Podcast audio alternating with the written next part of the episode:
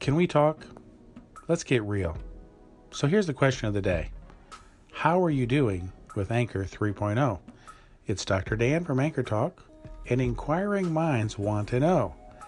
Now, I've had a lot of questions from a lot of people on Facebook and my voice message system, formerly called call ins, and uh, people seem a little frazzled out there.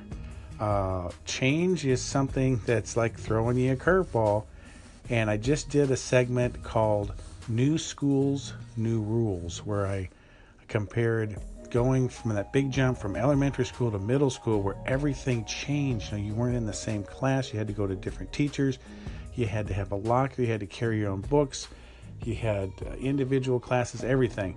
That's kind of how I feel like going from 2.0 to 3.0.